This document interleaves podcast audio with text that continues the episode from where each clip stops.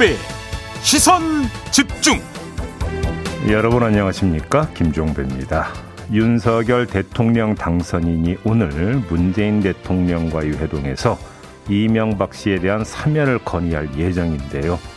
3부에서 박주민 더불어민주당 의원 조혜진 국민의힘 의원에게 이에 대한 입장 차례로 들어보겠습니다 2부에서는 우리 국방부가 우크라이나에 살상 무기가 아닌 군수 물자들을 지원하기로 한 결정, 그 배경에 대해서 전문가의 평가 들어보고요. 지난 재보궐선거에서 서초갑 지역구에서 당선된 조은희 의원도 만나보겠습니다. 3월 16일 수요일 김종배의 시선 집중 광고 듣고 시작합니다. 시선 집중은 촌철님들의 다양한 목소리를 기다립니다. 짧은 건 50원, 긴 건 100원인 문자 메시지 샵 8001번, 스마트 라디오 미니와 유튜브 라이브로도 시선 집중과 함께 하실 수 있습니다. 믿고 듣는 진품 시사 김종배의 시선 집중.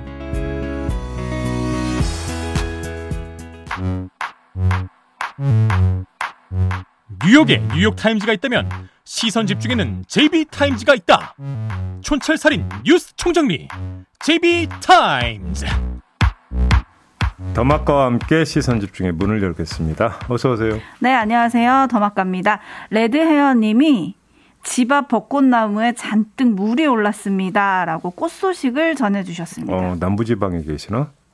벌써 그 물이 올랐다고요? 네, 저 남부지방에는 매화꽃 이미 폈다고. 음, 음. 네. 지금 벚꽃 얘기했잖아요. 벚꽃도 이제 물이 올랐겠죠. 이제 필 때가 됐겠죠. 지금 봄이 네. 오고 있습니다. 바야흐로 봄이 오는 거죠. 네, 네. 네.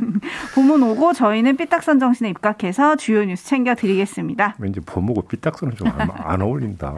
아, 안 어울리나요? 그럼 봄에는 좀 바꿀까요? 아니요, 그래도 직업 정신인데 가야죠. 자, AS 타임 가시죠. 어제 국민의힘 권성동 의원이 저희와의 인터뷰에서 민정수석실이 음습한 이미지를 주고 있다. 문재인 정권에서도 검경 사정기관 위에서 군림했고 정치보복하고 나도 정치보복 받았다라면서 민정수석실의 폐지 이유를 설명을 했습니다. 네. 이 발언의 여파일까요? 청와대가 지금 정부에서 하지 않았던 일을 민정수석실의 폐지 근거로 삼는 것은 적절하지 않다라는 입장을 내놓았습니다. 네. 오늘 문재인 대통령과 윤석열 당선인이 독대를 하잖아요. 예. 이에 앞선 불쾌감의 표시, 이거 어떻게 봐야 될까요? 어, 두 갈래로 진단이 가능할 것 같은데요. 한 가지는 음, 윤석열 그 당신 후보였죠. 중앙일보 인터뷰에서 적폐 수사를 이야기를 했을 때 청와대에서 강하게 비판 입장이 나온 바가 있었습니다. 문재인 대통령 입장이라고 해가지고. 네. 근데 지금 언급한 그 사례가 여기에 연결이 될 수가 있다는 점. 이 점을 하나로 좀 봐야 될 것 같고요. 또 한 가지는 큰, 뭐 이 어떤 그 사안의 어떤 사실 여부는 둘째 치고 현재 권력이잖아요. 현재. 권력 대 미래 권력이잖아요. 아직까지는. 네. 그렇죠? 그런데 이런 식으로 이제 지금 그러니까 청와대 입장에서 아마 이렇게 볼 수도 있는 거죠. 아직 현재 권력인데 이런 식으로 나와버리면 우리가 과거 권력이 됐을 때 어떻게 되겠느냐라는 음. 이런 생각도 할 수 있는 거 아니겠습니까? 그런 점에서 아닌 건 아니라고 확실하게 맞받아짐으로써 수혜기를 받겠다. 네. 아마 이런 접근법도 있을 수가 있는 것 같아요. 그게 음. 예를 들어서 어제 무궁화 대원장 문제가 좀 팩트 체크 차원에서 네. 청와대에서 네. 강하게 지금 반론을 편 바가 있지 않습니까? 네. 이런 것도 그런 맥락에서 이해를 할 수 있을 것 같은데. 그렇군요. 음. 독대를 한다는데 그럼 독대에서 나왔던 얘기들이 일부 제한적 제한적으로만 공개가 되겠죠. 그렇죠. 네, 어떤 네. 얘기가 오고 갈지 시선 집중해 보겠습니다. 예. 그리고 어제 권성동 의원이 또 한 말이 있습니다. 아주 파장이 컸던 말은 김호수 검찰총장이 자신의 거취를 스스로 결정해야 한다라는 발언이었습니다. 네. 김호수 검찰총장이 대장동 수사 믿어달라고 했지만 성과가 없었다라는 것을 예로 들으면서.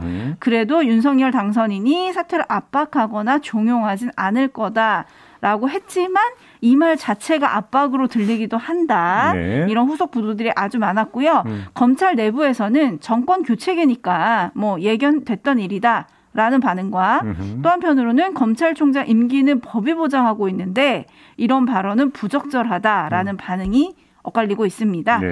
과연 이거 어떻게 봐야 될까요? 그 뭐 이 평가는 우리 촌철님들께서 충분히 하실 거라고 생각을 해서 저는 뭐 입에 올리지 않겠고요. 다만 그 체크 포인트 하나만 말씀을 드리면 어제 권성동 의원이 이 이야기를 하면서 윤석열 당선인은 뭐 그 특별히 이야기하지 않을 거다 이런 취지로 이제 그 말을 하지 않았습니까? 했죠. 근데 본인이 본인이 김호수 총장 여기서 본인이라면 권성동 의원을 뜻하는 건데요. 네. 권성동 의원 본인이 어떤 김호수 총장의 거취 표명을 지금 요구를 해버린 상태이기 때문에 거기다가 권성동 의원은 오늘도 뭐 조간이 대부분이 윤핵관으로 이제 그 표현을 했던데 네. 핵심 중에 핵심 윤핵관이 이렇게 이야기를 하면 여기에 윤석열 당선인의 의중이 담긴 거냐 아닌 거냐 세간의 관심은 당연히 이쪽으로 가지 않겠습니까? 네. 그래서 아마 기자들이 윤석열 당선인에게 또 이제 길, 질문할 기회가 있으면 아마 물어볼 거라고 생각을 하는데 음. 이거에 대해서 다시 말해서 김호수 총장의 거취가 아니라 권성동 의원의 발언에 대해서 어떻게 생각하시냐고 입장을 물어보면 뭐라고 할까요? 음흠. 저는 여기서 한번 이런 말씀을 드리고 싶습니다. 권성동 의원이 이런 이야기를 꺼내버린 상태에서 권성동 의원의 발언에 대한 어떤 적절성 평가든 아니면 더 나아가서 권호 김호수 총장의 거취에 대한 직접적 언급이든 그걸 하지 않으면 윤석열 당선인이 아예 입을 떼지 않으면 그거는 권성동 의원의 주장에 대해서 묵인 내지 동의한다고 해석될 수밖에 없는 거 아닐까요? 네. 이 점을 그러니까 지금 윤석열 당선인이 어떻게 정리를 할지 저는 그게 궁금합니다. 나무님이 윤 당선인이 안 하고 윤핵관인 내가 한다. 이런 거 아닐까요? 라고 보내주셨는데 네. 지켜보죠. 혹시 기자들이 물으면 어떻게 답하는지 시선 집중하겠습니다. 네. 어, 뉴스와 분석이 함께하는 제이비타임즈 오늘 주목할 뉴스들 챙겨드릴게요. 먼저 첫 번째 뉴스 오디오로 만나보시죠. 또 이번 대선에서 정말 뼈아프게 패배를 했는데 그럼 국민들이 우리 당을 핵신하고 쇄신하라는 또 강력한 경고인데 어떻게 대선 끝난 이틀 만에 그것도 기존 지도부가 후임 지도 체계를 규정을 하고 짜놓고 예. 와서 요청하는 바람에 지금 적어도 지금의 지도 체제로는 지방선거를 돌파할 수 없다는 판단을 하기 때문에 우리 국회의원들 입장을 들어 저도 전화를 많이 하는데 물어보니까 윤호중 비대위원장 사퇴권에 대해서는 동의하는 의원들이 훨씬 많고 예. 김두관 민주당 의원의 목소리입니다. 네. 윤호중 비대위는 이미 출범을 했는데도 불구하고 이 목소리가 지금 계속 나오고 있습니다. 그리고 또 김두관 의원은 페이스북에 글을 올려서 대선 패배에 책임을 지고 당 지도부가 총사퇴하기로 했으면 윤호중 원내대표도 당연히 사퇴해야 한다. 이런 음. 주장을 거듭했고요. 그러면서 이재명 후보가 비대위를 맡아야 된다. 이런 주장까지 함께 했습니다. 네. 초선 의원 모임인 더민초 운영위원장인 고영인 의원은 윤호중 그러니까 그 비대위 논 그러니까 논의가 있었는데 이견이 존재한다 이렇게 밝히기도 했고요.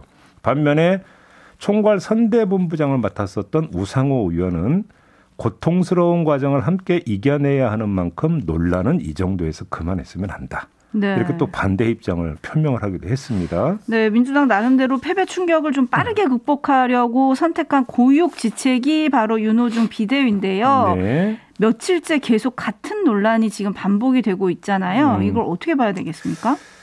다른 걸 한번 먼저 물어봅시다.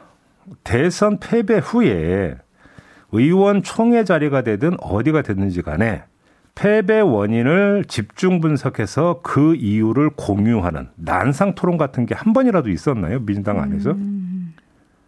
중요한 건 오히려 그 이거 아닐까요? 이런 지적을 하는 이유가 있는데요. 대선 패배의 성격에 대해서 양갈래 진단이 나올 수가 있습니다. 질 수 없는 선거에서 졌다라는 진단이 나올 수도 있고요. 네. 이기기 힘든 선거에서 이길 뻔했다라는 진단이 나올 수도 있습니다. 어느 진단에 무게를 두고 당 소속 구성원들이 공유를 하느냐에 따라서 패배의 원인과 책임 소재 규명 결과가 달라지게 되는 거죠. 음. 이렇게 되어버리면 쇄신의 범위와 강도 또한 달라질 수밖에 없거든요. 그렇죠. 그런데 이런 기초 과정이 없었어요 민주당에서는. 그런 점에서 서둘러 비대위를 꾸렸다라는 지적은 제가 볼 때 성립될 수 있다고 생각을 합니다. 음흠. 대선에 대해서 복귀부터 하고 그 결과의 기초에서 비대위를 꾸리는 게 정석이었을 것이다라는 거죠. 네. 근데 여기까지는 이렇게 말씀을 드릴 수 있는데 그 범위를 벗어나면 약간 모호한 지점이 나오는데요. 모호? 예를 들어서 김두관 의원의 주장을 한번 잘 들어보면 헷갈리는 게 있습니다. 윤호중 비대위원장도 대선 패배에 책임이 있으니까 비대위원장직을 맡으면 안 된다라는 거잖아요. 네. 그런데 대선 패배의 주인공은 누굽니까? 이재명 후보 아닙니까? 그렇죠. 이재명 후보가 그런데 비대위원장을 맡아야 한다면 두 개의 주장은 형식 논리상 양립할 수 있는 겁니까 없는 겁니까? 형식 논리로만 놓고 보면 양립되기가 힘들다라는 거죠. 음흠. 그래서 김두관 의원에게 묻고 싶은데요. 이런 기초적인 논리조차 모르고 저런 주장을 했다고는 생각할 수가 없어요, 사실은. 그럼 이재명 후보는 할 만큼 다 했는데 윤호중 비대위원장 또는 윤호중 그룹이 뭘 하지 않아서 내지 또 특별한 문제가 있어서 특별히 지금 비토를 하고 있는 거냐. 네. 이걸 좀, 그, 저, 이게 좀 궁금하다라는 것이죠. 음. 만약에 이런 게 있다면, 이런 게 있다면 이거는 오히려 이걸 밝혀라 그러면 차라리. 그리고 나서 정면으로 그러니까 문제 삼고 이야기를 하든지. 저는 이렇게 가는 게 맞다고 생각 하거든요. 뭔가 애매모호한 부분이 있다라는 거예요. 모호한 지점이 있다. 음, 음, 음. 지금 이 부분을 꼬집어 주신 건데요. RM님이 맞아요. 자성의 토론 한번 해봐야죠. 라는 의견 보내주셨고요. 음. 반면에 안영숙님은 결정된 거 서로 말을 좀 아낍시다. 라고 해주셨고요. 네. 봄달꽃님은 윤호중은 사퇴해야 하지만 이재명은 절대 지선에 참여하면 안 됩니다. 음. 불쏘시개가 돼서는 안 됩니다. 이런 의견. 예. 어, 7730님은 현 지도부 중 한 명이 비대위원장이 된다는 게 납득이 안 되긴 합니다. 9849님, 윤호중 사태는 당연하고 이재명 또한 자숙 기간을 거쳐야 합니다. 외부 인사 차고 넘치잖아요? 라는 의견 보내주셨는데요. 음. 9840님은 권성동 의원이 윤핵관으로 대신 말하는 것처럼 음. 김두관 의원이 혹시 이핵관으로 대신 말하는 건 아니겠죠? 라는 근데 그러면 지금 그 김두관 의원의 이런 주장에 이재명 전 후보의 뜻이 담겨 있다는 얘기가 되는 거잖아요. 근데 이재명 전 후보가 지금 바로 대선이 끝난 지 이제 딱 일주일 됐죠. 네. 바로 지금 등판하기를 원하고 있을까요, 정말로? 근데 김두관 의원도 어제 저 인터뷰를 보니까 음. 엄청 괴롭다. 자기도 도지사 두 번 떨어져 봐서 아는데 선거 끝나고 나면 굉장히 괴롭다. 그 마음을 내가 모르는 바는 아니다. 음. 뭐 이렇게 얘기를 하면서 이재명 상임고문이 끝내 고사할 경우에 3월 25일 차기 원내대표를 뽑는 걸 기점으로 해서 비대위원장을 새롭게 모시는 게 바람직하다 이런 얘기를 하긴 아니 하더라고요. 뭐 예를 들어서 여기 여러 가지 추측은 나올 수가 있어요. 당장 6월 1일 날 지방선거가 치러지는데 네.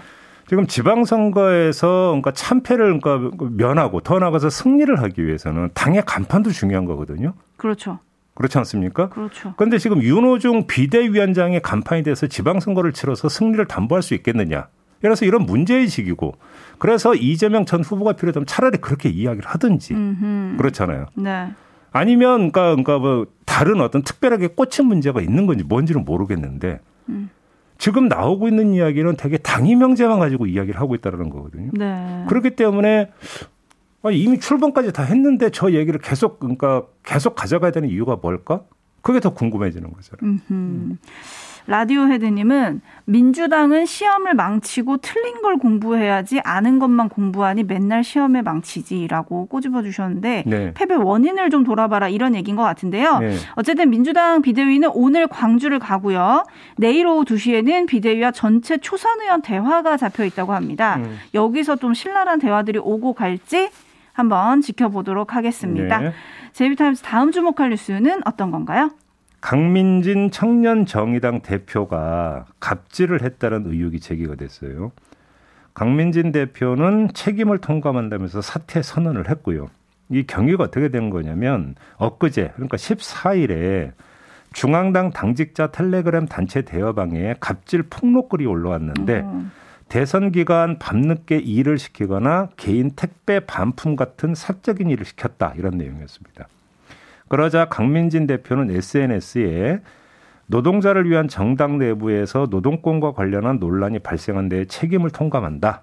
진상조사 과정의 공정성을 위해서 대표가 아닌 평당원 신분으로 조사에 임하는 것이 옳겠다. 그래서 사퇴를 결심했다. 이렇게 밝혔습니다. 청년 정의당. 약간 정의당이 새로운 정치를 표명하면서 만든 거잖아요. 예. 여기서 불거진 갑질 의혹 이거 어떻게 봐야 될까요? 일단 정의당 대표단은 긴급 회의를 열고 진상조사위원회를 구성하기로 했다고 하는데요. 주목할 점은 이 진상조사위원회의 조사 이후가 제가 볼 때는 아니고요. 조사 이전입니다. 음. 오승재 재배원인의 주장이 나온 게 있는데요. 강민진 대표의 갑질은 수면 아래서 이미 공공연하게 알려진 사실이었고 어. 청년 정의당을 떠난 여러 명의 당직자들 모두 강민진 대표의 갑질을 견디지 못하고 당직을 내려놓았는데도 당 대표단은 침묵을 했다. 또 이렇게 어, 폭로를 했거든요. 네. 이 폭로가 사실이라면 그 자체가 문제일 뿐더러 추가되는 문제가 있습니다. 이전에도 거의 비슷한 사건이 민, 그러니까 정의당 안에서 발생한 적이 있지 않습니까? 네. 의원 갑질 논란이 불거진 바가 있었습니다. 그렇죠. 지금과 거의 그러니까 비슷한 어떤 사건이었었는데 이때 이미 한 번 겪은 거잖아요. 정의당 같은 경우는. 음. 그러면 이때 학습 효과가 있었어야 될 거 아닙니까? 네. 사건의 진실이 무엇인지는 둘째 치고 어떻게 접근했어야 되는 건지 이미 학습이 돼 있어야 되는데도 불구하고 당 대표단은 움직이지 않았다라는 거잖아요. 음흠. 이게 더 문제인 거죠. 수소방관했다고 한다면 그럼 이전에 무엇을 배웠느냐? 이 점을 뭔가 하나를 지적을 해야 되는 거고요. 네. 또 하나는 심상정 후보 대선 성적표가 저조하지 않았습니까? 네. 그런데 정의당 내부에서 개혁과 쇄신의 목소리가 나온다는 얘기 혹시 들어보셨습니까? 그 음. 그 뒤에 제가 그러니까 좀 그 과문해서 그런지 저는 솔직히 별로 들어보지를 못했거든요. 이런 상태에서 당의 미래를 지금 책임지는 청년 정의당에서 이런 문제가 나왔고 당 대표단은 굶떠다 못해서 거의 복지부동했다. 이러면 지금 정의당의 실상이 무엇인지를 압축적으로 보여준다. 이렇게 지금 정리를 해도 되는 거 아니겠습니까? 네. 그러니까 불거진 사건보다 그 사건의 배면에서 당이 어떻게 돌아가고 있는지 이걸 더 중시할 필요가 있다. 이런 말씀을 드리는 겁니다. 네. 내부의 직장 내 괴롭힘 가해조차 방관하면서 어떻게 노동과 평등에 대해 이야기할 수 있다는 말이냐. 이게 이제 당직자들의 반문이었어요. 정의당이 이제 또 한 번 위기에 놓인 건데 808 하나님은 공공연하게 알려진 사실이라고요? 정의당 이래놓고 거대 양당 비판할 자격 있나요? 7784님, 대선 이후 후원금 늘었다고 자랑만 했죠. 0811님, 정의당의 정의가 점점 사라지니 미래까지 불투명해졌네요. 라고 꼬집어 주셨는데, 네. 정의당이 대선 끝나고 양당한테 정치 개혁 얘기를 계속 요구를 했었거든요. 네. 어제도 그런 뉴스가 전해졌었는데 음. 당내 개혁 그리고 성역 없는 조사, 진정성 있는 사과 같은 후속 조치들이 먼저 당에 필요한 게 아닌가라는 생각이 드네요. 네. 뉴스와 분석이 함께하는 제이비타임즈 함께하고 계시고요. 다음 주목할 뉴스 오디오로 먼저 만나보시죠. 서울 용산의 국방부 청사 인수위내 청와대 개혁 TF를 맡고 있는 윤한홍 의원과 차기 경호처장으로 거론되는 김용현 전 합참본부장이 곳을 직접 답사한 것으로 확인됐습니다.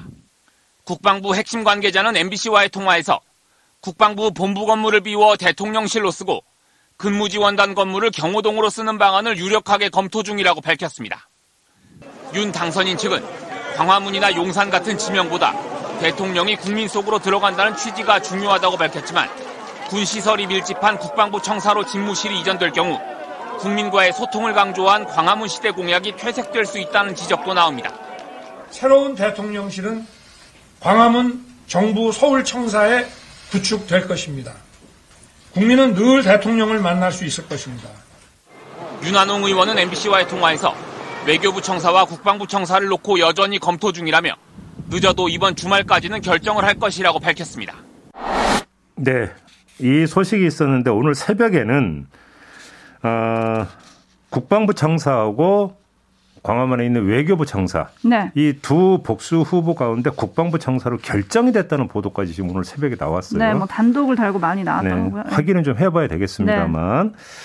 자, 이 문제를 좀 짚어봐야 될 텐데요. 국방부 청사 갑자기 나와가지고 좀 궁금한데 이건 마침 2부에서 인터뷰할 내용이 좀 있습니다. 그래서 거기로 좀 미루기로 하겠고요. 네.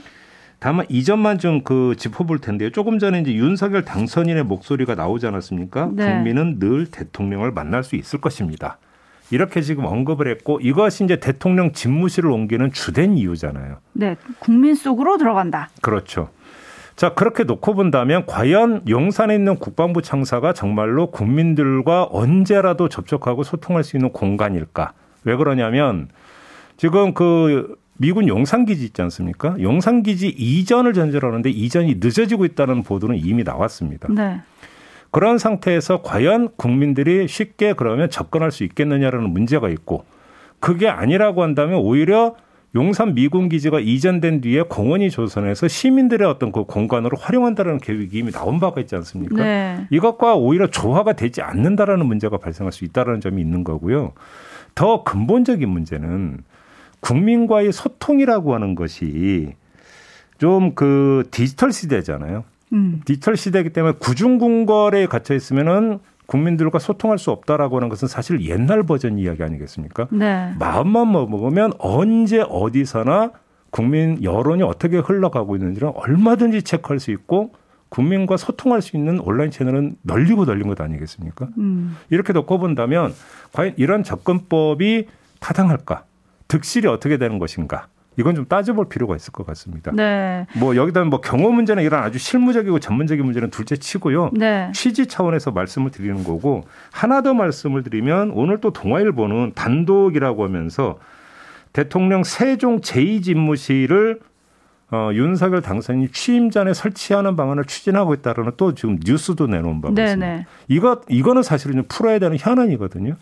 그래서 그 전부터 이제 계속 이야기가 나왔던 것인데 근데 이 문제 같은 경우는 법을 바꿔야 되는 또 현실적인 문제가 있습니다. 그렇죠.